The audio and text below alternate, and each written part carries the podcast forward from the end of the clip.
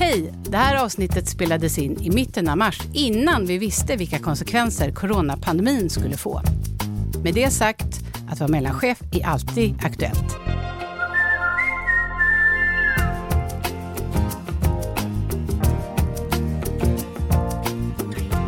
Mats Birgersson hade varit konsult i tio år i det lilla ventilationsföretaget Fresh i Jämla utanför Växjö när han fick frågan om att tillträda som VD och försöka rädda företaget som stod på konkursens brant. Mats hade länge haft en idé om att testa det där han läst om i managementlitteraturen, värderingsstyrt ledarskap. Det vill säga inte rädda företaget genom ännu snävare budgetar och mer sälj, utan att istället börja jobba med mjuka värden. Attityder, delaktighet, teambuilding. Ja, värderingar helt enkelt. Sagt och gjort, han börjar med att intervjua alla medarbetare om deras värderingar.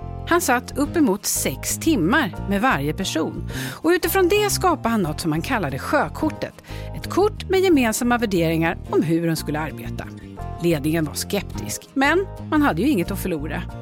Efter två år hade produktiviteten ökat med 50 procent och frisknärvaron hade ökat till 98 procent. Och än idag, nästan 30 år senare, pratar man om det lilla småländska fläktföretaget som en förebild när det gäller att leda utifrån värderingar. Värderingsstyrt ledarskap har än en gång blivit det senaste inom ledarskapsteori. Men är det alltid rätt väg att gå? Finns det fallgropar?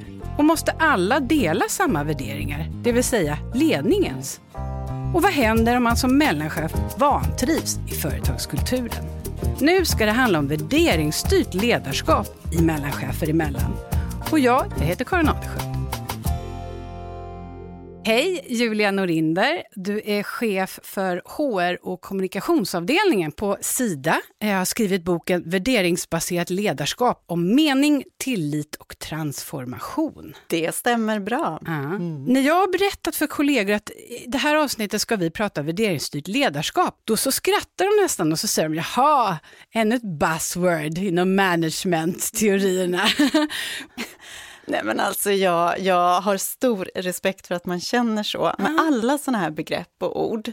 Helt enkelt för att det finns ju där ute också en hel industri av mm. konsulter och förstås påare och folk som skriver böcker Ja, som du. Ja. Som jag. Ja. Eh, och någonstans i verkligheten så måste man ju liksom navigera i allt det här och hitta det som är rätt för just mig. Mm. Eh, och då tror jag att det är väldigt sunt att förhålla sig lite fritt till begreppen. Uh. Jag gillar ju till exempel inte att man säger värderingsstyrt. För, för din bok heter ju värderingsbaserat. Men precis, uh. jag tycker att det är en ganska stor skillnad där. För redan när man säger värderingsstyrt så på något sätt så implicerar ju det att man tror att man enkelt kan styra beteenden med värderingar. Mm. Och lite sådär att om man sätter upp en värdering, då får man per automatik ett visst beteende i ledarskapet. Mm. Och det vet ju alla i verkligheten så funkar det ju inte så. Det är ju inte alls så enkelt. Nej. Men däremot om man tänker att det handlar om att basera sitt ledarskap på värderingar, då blir det något helt annat. Då handlar det om att man har en medvetenhet. Jag får mm. känslan av att styrt är liksom uppifrån och baserat kommer underifrån nästan. Vi bygger en grund, skulle det kunna vara ja, så? Det, ja, det tycker jag absolut. Varför är det så viktigt att prata värderingar? Jag tror att vi människor, vi har en inneboende önskan om att inte liksom vara och leva i konflikt med oss själva. Mm. Utan vi har behov av att känna att det jag gör, det kan jag stå för, jag tycker att det är viktigt, jag tycker att det bidrar till någonting gott. Mm. Om man verkligen ska förstå vad värderingsbaserat ledarskap är, vad skulle motsatsen vara? Ja men åh, vilken bra fråga. det måste ju finnas en motsats om det ska betyda någonting. Eh, och jag tycker att en sak är att värderingsbaserat ledarskap är ett medvetet ledarskap. Så motsatsen är ett omedvetet ledarskap. Och vad mm. betyder då det? Jo, att jag som ledare inte har koll på vad mitt beteende baserar sig på. Och praktiskt i olika situationer så kan ju det till exempel innebära att när jag blir rädd, stressad och pressad, då agerar jag på ett sätt som jag egentligen inte alls vill. Och jag ser det inte riktigt hända, utan jag tar ut min egen frustration och projicerar min ångest på andra, till exempel. Ett värderingsbaserat ledarskap innebär att jag har en annan koll på det. Jag har en annan känslomässig mognad och jag är mer medveten om hur mitt beteende påverkar andra och vad jag vill basera det på. Mm. Nu ska vi höra en berättelse om hur det kan vara att jobba som mellanchef på ett multinationellt företag med säte i ett annat land. Ett företag där arbetskultur och värderingar skiljer sig från det som vi normalt är vana vid här hemma i Sverige. Och berättelsen är anonymiserad och rösten är därför utbytt. När den internationella jätten ville ha mig var det jätteroligt. De hade en härlig vision och det kändes som att jag och mina anställda skulle kunna utvecklas. Och att kunden alltid var i fokus. Vi stod för något bra. Vi på vår avdelning här i Sverige gjorde dessutom ett bra jobb och fick cred för det. Våra kunder var nöjda och vi var kostnadseffektiva. Vi gjorde väldigt mycket rätt, väldigt mycket bra. Min uppfattning var att alla var nöjda och glada, inte minst kunderna. Sen gick det från det till att ingenting ska betalas. Mötena var i deras tidszon som alltid, obekväma för oss. Det var på de här mötena som det började. Vi skulle dra åt. Det var fula saker vi skulle göra. Inte vara helt schyssta mot leverantörer, ljuga för kunder. Gjorde man något som var goodwill så drogs det på lönen. För att slippa kunder som ställde krav eller ville klaga kopplar man bort de traditionella kontaktvägarna och hänvisade till nätfunktioner istället. Och där kunde man inte klaga. Då kom de in till oss istället. Jag hade folk som grät för att de var tvungna att sitta och ljuga kunder rakt upp i ansiktet. Vi fick inte ge kunderna det de behövde och inte heller kommunicera det. Ledarskapet var typiskt management by fear. Det var en sjuk stämning. Det här som jag tycker är viktigt och bra, att alla ska kunna utvecklas, det fungerade inte alls. Istället skulle en sitta på all kunskap och alla andra vara utbytbara. Du ska inte tro att du är värd något. Alla blev rädda om sitt eget. Man delar inte med sig av sin kunskap. Om du utvecklas får du nämligen mycket pengar. Då tas det av någon annan. Jag tycker det är nyttigt med en viss tävlingsinstinkt. Men alla måste ha verktygen. Alla måste ha möjligheterna. Nu blev det istället, vad kan jag tjäna på det här? Det blev en negativ spiral och det märktes på så sätt att jag oftare fick hålla på med konflikthantering. Man vet ju om att personalen sitter i kläm och det är frustrerande. Man kan inte vara den chefen man vill vara. Den som hjälper sin personal. Men man förväntade sig också uppifrån att anställda skulle jobba gratis på fritiden. Man la upp det som att man gjorde det frivilligt. Jag gick emellan flera gånger. En gång satt jag till långt in på natten och extrajobbade, registrerade uppgifter för att anställda skulle slippa. Det var såklart inte populärt hemma. När de kom med de här kraven uppifrån så sa jag emot. Vi har redan maxat övertiden. Vi måste sova efter vissa arbetspass. Det säger lagen. Gör det bara, var svaret. Jag har jobbat på andra stora företag tidigare och när jag då påtalat att så här funkar det här i Sverige så har det varit uppskattat. Ja visst, jag har varit motvalls men då har vi tillsammans hittat en annan lösning som passar här med våra förutsättningar. Det gällde inte alls i det här ledarskapet. Jag fick starka reprimander. Min chef kom och sa, du måste lugna ner dig, det är jag som får skiten. Överlag så låg det över en. Många var rädda. Gör ni inte som vi säger så blir det ett helvete för er. Löneförhöjningar, utbildningar, allt dras in. Gjorde man inte som de sa så var det arbetsvägran. Chefen skulle kunna komma in och säga du kan ta och gå nu. Jag mådde ju dåligt under den här tiden. Och jag är ganska hårdhudad så det säger en del. Vid de sista förändringarna kändes det helt sjukt. Det här kan jag aldrig gå med på. Jag blev den obekväma som inte kunde stå för det ledningen ville längre. Det var också då som förhandlingarna påbörjades om när jag kunde lämna. Det går inte att helt gå emot det man tror på. För min egen del känns det skönt att jag har lämnat. Nu så mår man bra. Jag har kunnat sova om nätterna och jag kan käka normalt igen. Man måste kunna stå för det man gör och för sina värderingar. Det är tråkigt. De hade en bra vision och löftena de gav var ju så pass bra. Det de håller på med nu kommer aldrig att fungera långsiktigt. På grund av anonymitetsskydd så tillhörde rösten någon annan, men reporter var Jonna Burén. Ja, dina tankar om det här Julia, du stod och nickade här mot slutet. Nej men det här var ju en ganska förfärlig historia tycker mm. jag. Och det är naturligtvis alltid så att det kan vara en konflikt mellan egna personliga värderingar och en ny ledningsriktning och sådana här saker. Men här gick det ju långt. Mm. Eh, så därför nickade jag verkligen när ja. den här kvinnan valde att lämna. Eh, mm. Jag tror att det är otroligt viktigt att göra det i en sån här situation. Sen kan ju det vara väldigt svårt, för det mm. kan ju få ganska tuffa ekonomiska konsekvenser och liknande. Vi ska släppa in eh, vår nästa gäst, Annika Hedbrandt, du är utredare när det gäller arbetsmiljö på Unionen.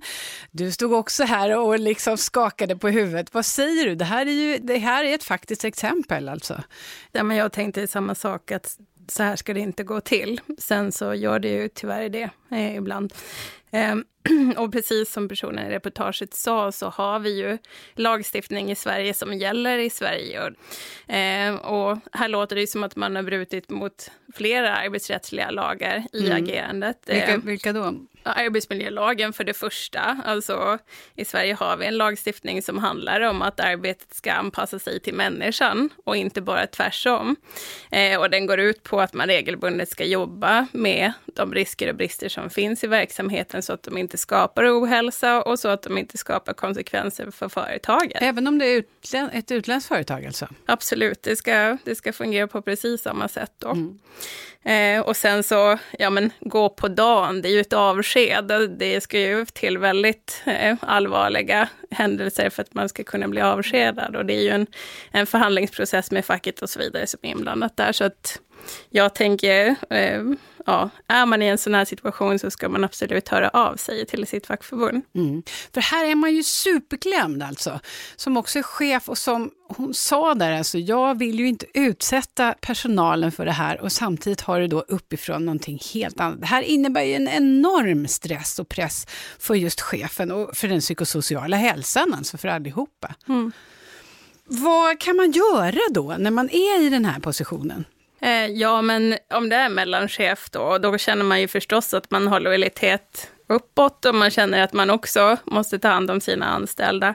Eh, men även chefer kan ju vara med i facket och även chefer kan få stöd av facket, så jag tycker absolut att man ska vara medlem och man ska söka det stödet. Och är det så att man bara vill ha rådgivning kring vilka lagar gäller, så att man kanske själv kan bygga en argumentation, så får man ju det. Men behöver man förhandlingshjälp för att arbetsgivaren har brutit mot lagstiftning, som, som exempelvis då lagen om anställningsskydd eller vad det kan vara, så får man ju stöd gör det också. Mm. Allt fler jobbar ju just internationellt. Och hur funkar det om man har då olika värderingar? Sida, ni jobbar jättemycket internationellt. Det här är något som ni måste tänka på ofta. Ja, men absolut. Och, och, det tänker jag är en annan sak, ja. att man kan ha olika värderingar och vara i en väldigt eh, mångfaldig eh, liksom verksamhet med människor från olika ja. delar av världen ja. och sådär. Och då tror jag så här, att jobba med värderingar som ett eh, verktyg, ett dialogverktyg för att bygga en bra kultur och arbetsmiljö, det är extra viktigt. För då har man liksom lite olika ingångar i hur man är van vid att förhålla sig på en arbetsplats. Och att jobba med värderingar och en önskad företagskultur, det är ett sätt att liksom lite grann komma överens om hur ska vi ha det på den här arbetsplatsen? Och börja utveckla de beteenden tillsammans som gör att man blir riktigt effektiv i sin verksamhet, samtidigt som man kan må riktigt bra på jobbet. Mm. Men är det någon skillnad på värderingar man har som företag och som man tror att man har? Ja, det är det ju alldeles för ofta, skulle ja. jag vilja säga. Eh, och det är nog också därför, tillbaka till din fråga från början där, varför vissa tycker att det har blivit ett buzzword. Det är ju för att vissa företag har tagit det här väldigt lättvindigt och gjort värderingsarbeten och sen liksom tryckt upp nyckelord på stora affischer eller koppar och liknande och det egentligen inte betyder så mycket i praktiken, utan det som sitter i väggarna, den riktiga kulturen, den bygger egentligen på annat och det är annat som styr beteenden. Mm då blir det ju väldigt viktigt att jobba som ledning för att försöka, om man, om man vill ta det här på allvar, försöka och hela tiden sträva efter en samstämmighet mellan de värderingar vi vill ha och det som verkligen sitter i väggarna, det vi ser på arbetsplatsen varje dag. Mm. Och där är ju ledarskapet otroligt viktigt. Jag tror alltid att man måste börja där, man måste liksom börja med sig själv. Mm. Känner jag att jag kan köpa in på de här värderingarna som vi har som företag? Ligger de nära mina egna personliga värderingar? Mm. Kan jag omvandla dem i mitt ledarskap i alla stora och små beslut varje dag? Nej, det kan jag kanske inte, men jag kan sträva efter det. Ja, jag tycker det, det känns bra. kan jag kasta på frågan faktiskt till dig då, som är HR-chef. Ja. liksom, hur går det med dina värderingar kontra eh, Sidas värderingar? Lever du som du lär? Åh, det var två frågor ja, det var det. Och, och, den första är då eh, mina värderingar kontra Sidas värderingar. Men jag sökte mig verkligen väldigt aktivt till Sida för att Sidas verksamhet ligger så i linje med mina värderingar och det jag vill bidra till. Bistånd, eh, helt enkelt. Jag tycker det är jätteviktigt. Sen om jag lever som jag lär, det är en helt annan fråga och den är otroligt intressant. Mm. Eh, jag hoppas att jag gör det ganska ofta, men mm. jag vet också att jag inte alltid gör det. Nej. Ingen är perfekt och det tror jag också är jätteviktigt, för att annars så går vi liksom i en annan fälla när vi börjar prata värderingar och ställer krav på att chefer, mellanchefer med alla de här målkonflikterna som kan finnas ska vara helt perfekta. Det går mm. inte. Men om vi strävar i rätt riktning, om vi är medvetna och om vi pratar, då kan det ändå bli väldigt bra. Ja. Men, men räcker det att säga att vi, vi, vi lyckas inte, men vi strävar? Alltså det räcker ju inte om det inte är en äkta strävan. Nej, men om det är en äkta strävan och det finns en positiv utveckling, mm. ja. I varje avsnitt av podden så har vi ett dilemma där vi låter skådespelerskan Amanda Oms spela en person som utsätter dig, då i det här fallet, för ett påhittat men inte otroligt problem som kan dyka upp när man är mellanchef.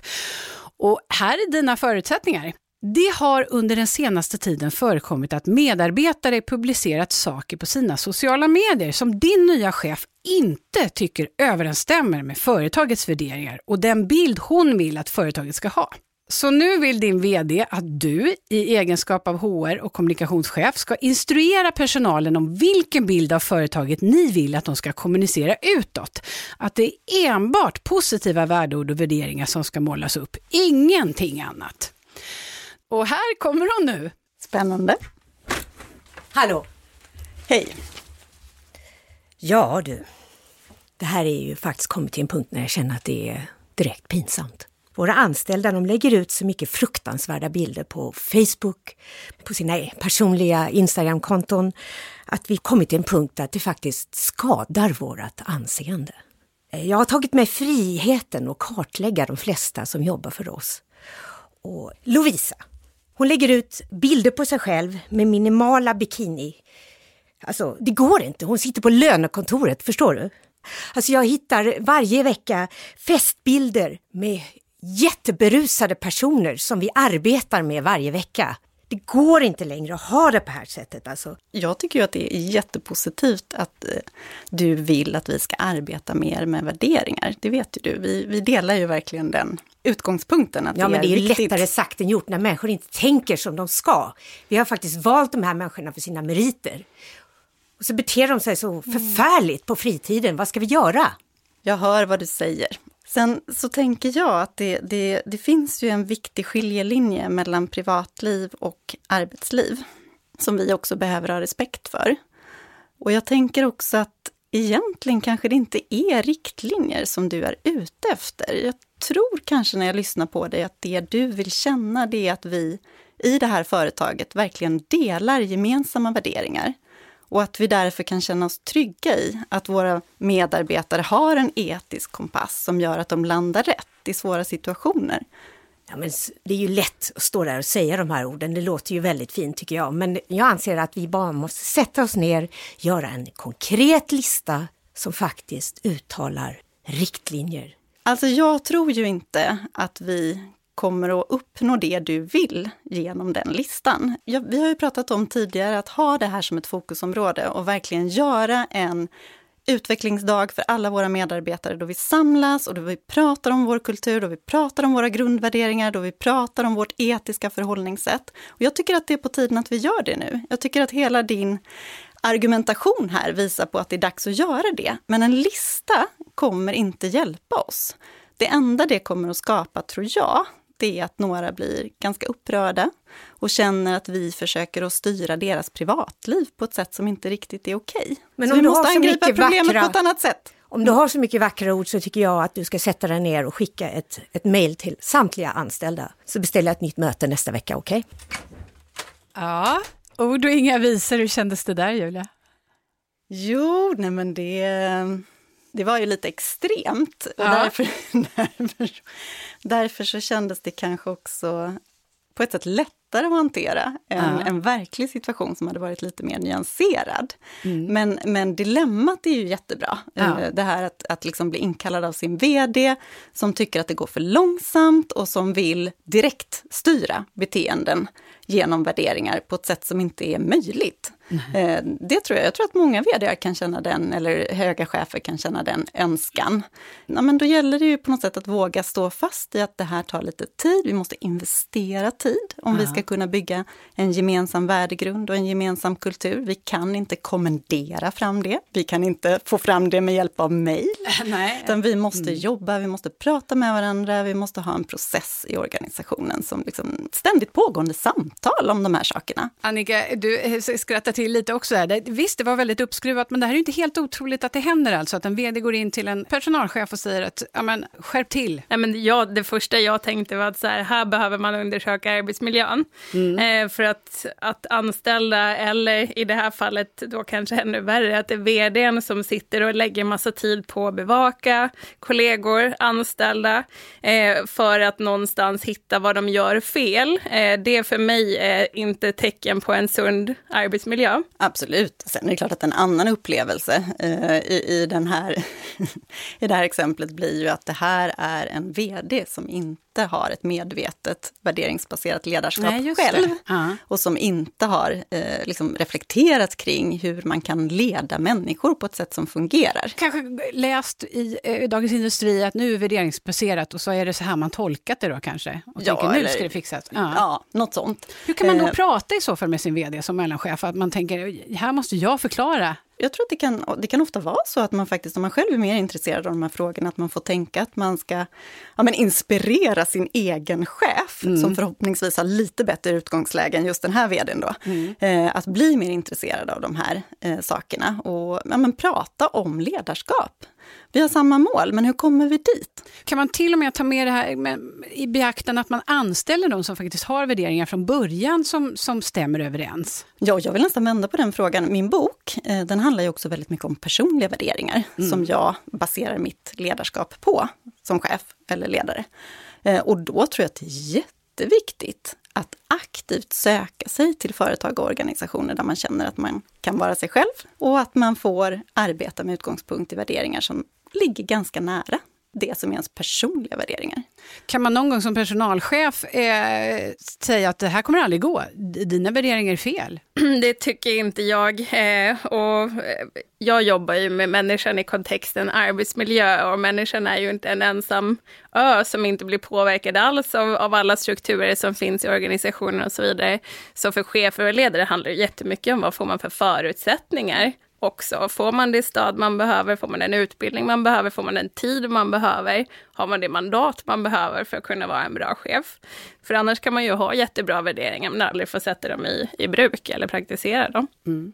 Så om vi ska försöka knyta ihop säcken och vara lite mer konkret nu då. Man sitter i en mellanchef, man har fått i knät att vi behöver jobba mer värderingsbaserat eller värderingsstyrt. Vad är det första man ska göra? Dels tänka igenom sitt eget ledarskap. Vad är viktigt för mig? Vad vill jag basera mitt ledarskapsbeteende på? Och sen i nästa steg, men hur hänger det då ihop med företagets syfte och värderingar? Hur kan jag knyta an det där? Det kommer aldrig vara exakt samma sak. Det viktiga är att det finns en koppling som gör att jag känner att jag kan vara mig själv här. Och inte behöver kompromissa med sånt som är riktigt viktigt för mig. Om det, om, det, om det inte klickar, om man måste kompromissa, vad, vad gör man då? Nej, men antingen så kan man ju försöka att påverka eh, och det kan ju ofta gå. Eh, Och går det inte alls att påverka, eh, om man känner att det här ligger alldeles för långt ifrån mig, då tycker jag att man ska söka sig vidare.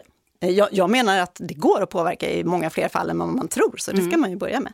Den andra delen är att jobba med sin grupp och verkligen använda värderingar som ett dialogverktyg för att bygga en kultur som gör att vi både återigen kan vara effektiva i vår verksamhet, men också må riktigt bra. Både utåt och inåt så att säga. Absolut. Ja. Det är ju ett hjälpmedel, skulle jag vilja säga, ett modernt hjälpmedel för att prata om arbetsmiljö och hur vi bygger ett förhållningssätt gemensamt som blir riktigt bra, både för verksamheten och för oss som människor. Mm. Jag vill bara haka på där att det här är ju ingen quick fix och det är ingen engångsinsats, utan att jobba systematiskt och integrerat med övrig verksamhet med de här frågorna, det är ju det liksom systematiskt arbetsmiljöarbete handlar om. Och det är ju det värderingsarbete handlar om. Så att vill man påverka uppåt så tycker jag att det är bra att man tillsammans, om man är mellanchef, men också eh, arbetsmiljöombud, anställda, kan lyfta de här frågorna så att man kan få en konsensus i att så här, men vi tycker inte att det här fungerar på ett bra sätt. Eh, och det förstås kan ju minska effektivitet och det kan göra att folk inte trivs på arbetsplatsen. Så vi vill se en förändring i det här. Det finns hjälp och stöd att få. Ja. Absolut. Eh, och sen då Julia, man har liksom gått igenom allas värderingar, man kommit fram till att det matchar himla bra, ledningen är nöjd med värderingarna, man själv är, de anställda. Kan man bara fika resten sen då? Är det klart? då gör jobbet sig själv. Ja, liksom, hela verksamheten bara.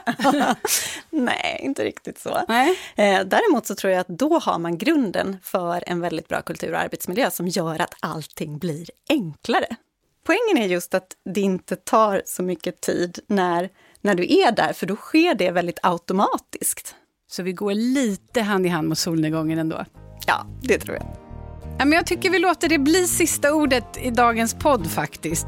Tack snälla Julia Norinder som är chef för HR och kommunikationsavdelning på Sida för att du kom hit. Tack också Annika Hedbrandt, arbetsmiljöutredare på Unionen. Tack! Reporter idag var Jonna Byrén, skådespelare Amanda Oms, tekniker Gustaf Sondén, producent Andreas Wiklund och jag heter Karin Adelsköld. Och Mellanchefer emellan produceras av produktionsbolaget Filt Hinterland på uppdrag av Unionen. Och vill du veta mer om podden eller om Unionens medlemskap för chefer? Besök då unionen.se mellanchefer emellan.